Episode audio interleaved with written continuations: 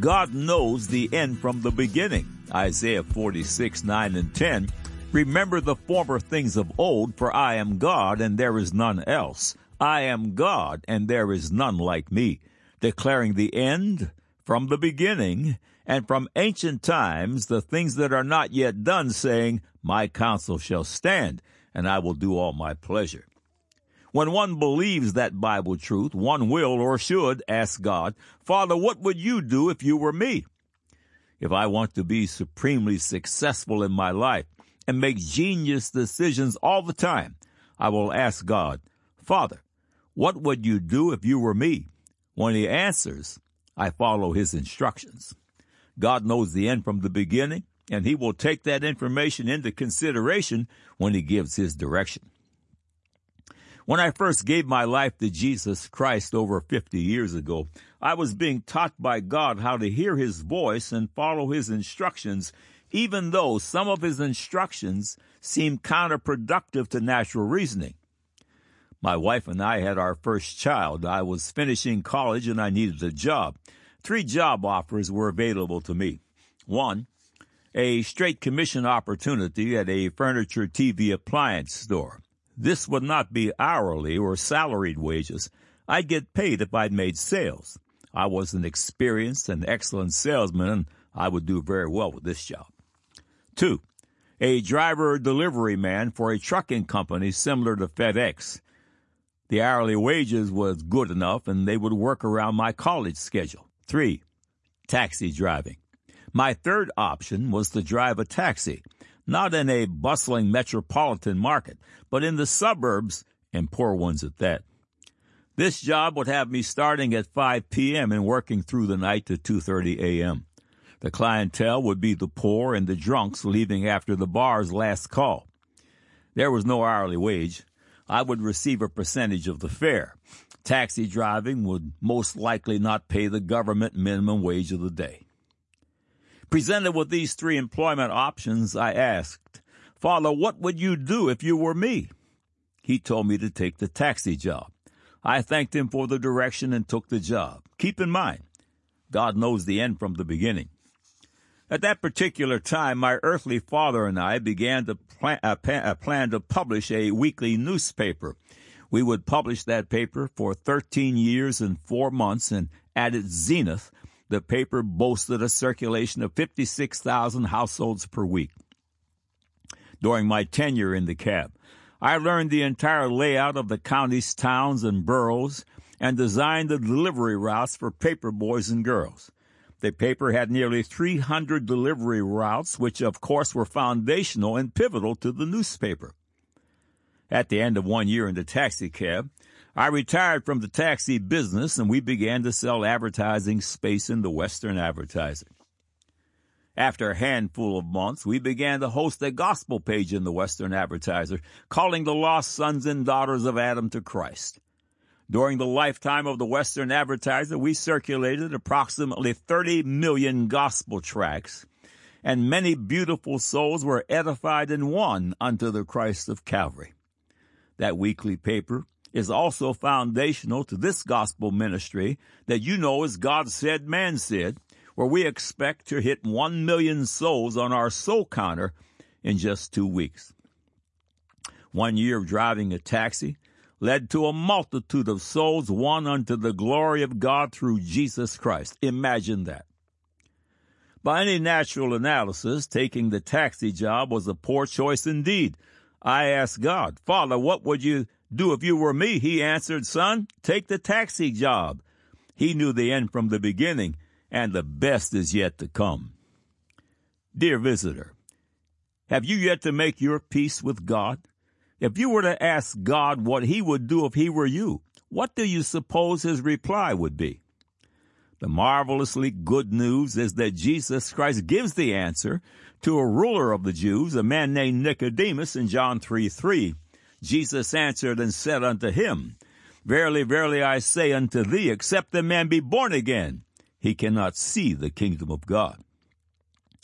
At born again, born a most literal second time, this time of the Spirit of God, you will become a new creature. In just a few moments, I will invite you to follow me in a simple prompt, and if you do, you will be born a second time. Today, all your sin and shame will be washed away by Christ's cleansing blood. You will be clean. Today, all of the devil's bondages in your life will be broken. You will be free. Today, you will become a brand new son or daughter of God. Here is the simple prompt I promised. Click on the Further with Jesus for childlike instructions and immediate entry into the kingdom of God. Now for today's subject. God said Psalms 115 verses 15 and 16.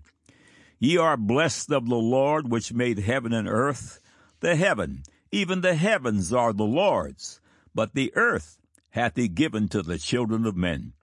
God said Isaiah 45:18, For thus saith the Lord that created the heavens, God himself that formed the earth and made it, he hath established it. He created it not in vain, he formed it to be inhabited. I am the Lord, and there is none else. God said Luke 17, 20 and 21. And when he was demanded of the Pharisees when the kingdom of God should come, he answered them and said, the kingdom of God cometh not with observation, neither shall they say, Lo here or Lo there, for behold, the kingdom of God is within you. Man said, The Bible? Certainly not. I'll follow science. So what if science doesn't know the end from the beginning? Who cares about the future? I live for the moment. Now the record. Welcome to God Said, Man Said feature 1184 that will once again certify the inerrancy of God's beautiful book, the majority text Holy Bible. All of these faith building features are archived here in text and streaming audio for your edification and to be used in your efforts to redeem the lost. Every Thursday Eve, God willing, they grow by one. Thank you for visiting. May your life be filled with the joy, purpose, and expectation that is found in the cross of Jesus Christ. When you read the history of creation in Genesis chapter 1, it becomes apparent that all of the earth, all of the life forms on the earth, and the entire universe itself was created by God for man who was given dominion over all the earth. Genesis chapter 1, verses 26 through 28. And God said, Let us make man in our image, after our likeness, and let him have dominion over the fish of the sea, and over the fowl of the air, and over the cattle, and over all the earth, and every and, and over every creeping thing that creepeth upon the earth. So God created man in his own image. In, in the image of God created he him, male and female created he them. And God blessed them. And God said unto them, Be fruitful and multiply and replenish the earth and subdue it, and have dominion over the fish of the sea, and over the fowl of the air, and over every living thing that moveth upon the earth. Science comes to grips with this truth and what they know is the anthropic principle. Dr. Roger G. Gallop addresses this concept in his book, Evolution the greatest deception in modern history, where he writes Another aspect of pre programmed design is the anthropic principle, or the realization by scientists that the universe was designed in a very precise manner to support human life. This principle is an example to explain the fact that fundamental constants of physics and chemistry are fine tuned to allow the universe and life to exist. This principle was first suggested by anthropologist and cosmologist Brandon Carter in 1973 when he concluded that essential structures from the subatomic level to the entire universe depend on delicate balances between different physical laws.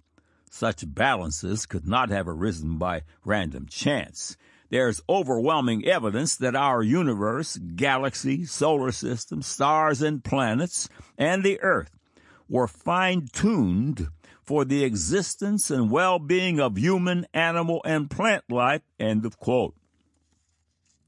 The God said, man said feature anthropic principle had this to say. Have you ever heard of the term anthropocentrism? Descriptionary, a thematic dictionary, defines anthropocentrism, the belief that human beings are at the center of all meaning and creation. Today's physicists are preoccupied with what is commonly known as the anthropic principle. To science, it is the intriguing discovery that all things have been designed with man in mind.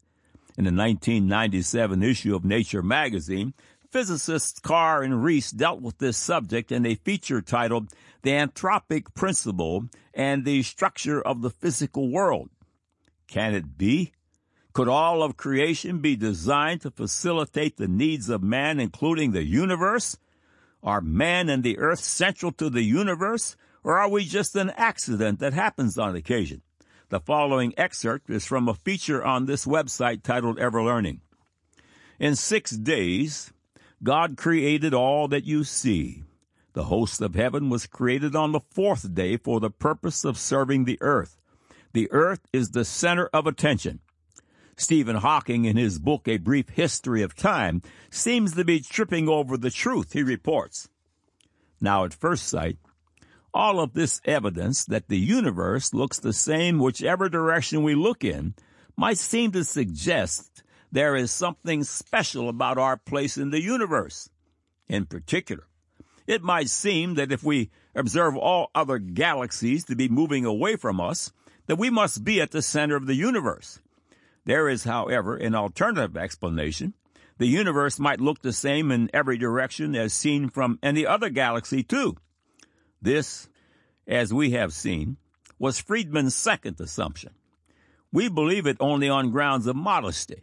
It would be most remarkable if the universe looked the same in every direction around us, but not around other points in the universe. The observable evidence shows the earth as the center of the universe. A lot of bold talk emanates forth from the camp of the evolutionists, evolution being the god of the world's academics, but it's bold talk that they do not own. The Word of God clearly tells us that the world was created for and to be inhabited by man. They call it the anthropic principle. Psalms 115, 15, and 16. Ye are blessed of the Lord which made heaven and earth. The heaven, even the heavens are the Lord's, but the earth hath he given to the children of men. Isaiah 45, 18, For thus saith the Lord that created the heavens, God himself that formed the earth and made it. He hath established it. He created it not in vain. He formed it to be inhabited. I am the Lord, and there is none else. The dazzling earth and universe, with all its ingenious physical laws, and all the meticulous, almost impossible fine tuning that makes life possible has cast the world's physicists in a serious quandary. How could all of this possibly be the result of some cosmic accident? Evolution's time and chance just simply won't do. Satan's champions are doing their utmost to avoid the dreaded God word. It's like the earth and its universe was made specifically and miraculously for man, just like God's word declared thousands of years ago. Who knew? Let's let the scientists speak for themselves. The following paragraphs are from the book Does God Exist, edited by David Miller, PhD. Excerpts follow. In an interview with Stein, uh, Dawkins went on to say concerning the supposed alien creators, but that higher intelligence would itself had to have come about uh, by some ultimately inexplicable process. It couldn't have just jumped into existence spontaneously. So the alien creators, as Dawkins himself admits, have been strapped with the laws of nature as well. Thus, the problem of abiogenesis is merely shifted to the alien's abode, where the question of the origin of life must still be answered. Bottom line, life is evidence of design and by implication, an intelligent designer. Believing that aliens are life's designer is an admission of that truth. Writing in New Scientist, Dawkins admitted, the more statistically improbable a thing is, the less we can believe that it has just happened by blind chance. Superficially, the obvious alternative to chance is an intelligent designer. Sadly, the atheist simply cannot bring himself to accept the clear cut, obvious alternative that is staring him in the face. We have to figure out a way to explain all of this design in nature. George Ellis and professor of physics and astronomy at Johns Hopkins University, Joseph Silk, wrote in 2014 in Nature, this year debates in physics circles took a worrying turn. Faced with difficulties in applying fundamental theories to the observed universe, some researchers called for a change in how theoretical physics is done. Ironically, the difficulties theoretical physicists have encountered have become considerable enough that apparently going beyond nature is necessary. According to cosmologist Bernard Carr of Queen Mary University in London, a supernatural option of some sort is demanded. He warned cosmologists to accept the inevitable implications of the evidence. If you don't want God, you'd better have multiverse. The multiverse has, therefore, been latched onto by many naturalists to try to explain away the difficulties facing physicists without resorting to God, even though, among other issues with it, there is absolutely no evidence for its existence. Lee Smolin said, We had to invent the multiverse. And according to Lawson Parker, writing in National Geographic, it arose from our imagination. The use of our imagination to determine where we came from certainly sounds like today's science is moving ever further into the realm of fiction. Besides the existence of the laws of physics, what kind of difficulties are physicists encountering that are forcing them to conclude that something outside of the universe exists and therefore that they need to invent the multiverse to avoid God? Many have articulated well that problem. Read on to see a great lesson by naturalists on the need for a supernatural designer for the universe. According to Tim Folger, writing in Discover magazine, the idea that the universe was made just for us, known as the anthropic principle, debuted in 1973. Since then, the mountain of evidence supporting the principle has drastically grown in elevation. Consider, for example, in a 2011 article under the heading Seven Questionable Arguments for the Multiverse, Ellis discussed argument number four. A remarkable fact about our universe is that physical constants have just the right values needed to allow for complex structures, including living things. I agree that the multiverse is a possible valid explanation for the fine tuning examples. Arguably, it is the only scientifically based option we have right now, but we have no hope of testing it observationally. Notice that the multiverse is the only scientifically based option, and yet we have no hope of testing it observationally. Doesn't that make it an unscientifically based option based on naturalistic thinking? Folger quotes Linde in Discover magazine. We have a lot of really, really strange coincidences. And all of these coincidences are such that they make life possible, Linde says. Physicists don't like coincidences. They like even less the notion that life is somehow central to the universe, and yet recent discoveries are forcing them to confront that very idea. Call it a fluke, a mystery, a miracle, or call it the biggest problem in physics. Short of invoking a benevolent creator, Many physicists see only one possible explanation. Our universe may be but one of perhaps infinitely many universes in an inconceivably vast multiverse. Advocates argue that, like it or not, the multiverse may well be the only viable non-religious explanation for what is often called the fine-tuning problem, the baffling observation that the laws of the universe, seemed custom tailored to favor the emergence of life. Andrei Linde. And if we double the mass of the electron life as we know it, it will disappear. If we change the strength of the interaction between protons and electrons, life will disappear. Why are there three space dimensions and one time dimension? If we had four space dimensions and one time dimension, the planetary systems would be unstable and our version of life would be impossible. If we had two space dimensions and one time dimension, we would not exist, he says. If there is no multiverse, where does that leave physicists? If there is only one universe, Carr says, you might have to have a fine tuner. If you don't want God, you'd better have a multiverse. Notice physicists cannot help but acknowledge the truth of the teleological argument, intentional design, for the existence of God.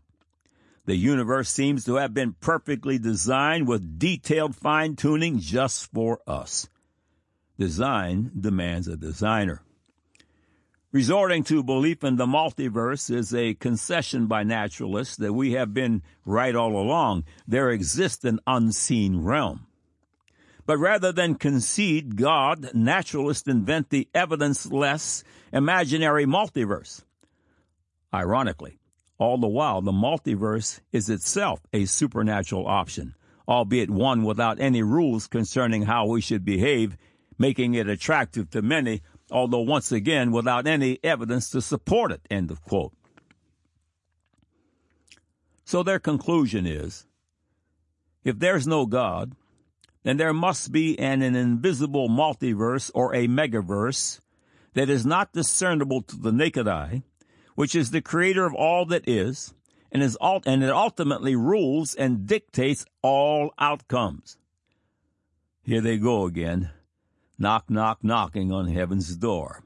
They have arrived at the invisible kingdom of God, at the God has created all that is, at the God who ultimately rules and dictates all outcomes. They have arrived at Luke 17 verses 20 and 21.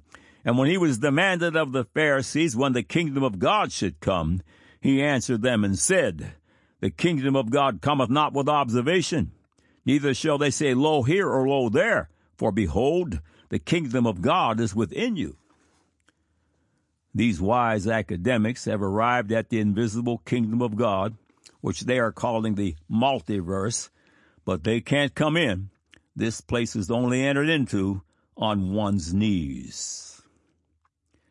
We are entering the very end of time, very, very hard times. We need to know the Word of God is true, and it is, every jot and every tittle. Get your feet planted on the solid rock, saints. Be sure we shall do it marvelously. It's time to shine. God said Psalms 115 verses 15 and 16. Ye are blessed of the Lord which made heaven and earth. The heaven, even the heavens are the Lord's, but the earth hath he given to the children of men. God said Isaiah 45:18, For thus saith the Lord that created the heavens, God himself that formed the earth and made it. He hath established it. He created it not in vain. He formed it to be inhabited. I am the Lord, and there is none else. God said, Luke 17:20 and 21.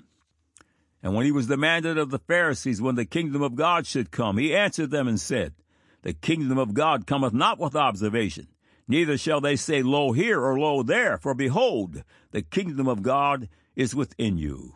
Man said, the Bible? Ah, certainly not. I'll follow science. So what if science doesn't know the end from the beginning? Who cares about the future? I live for the moment. Now you have the record.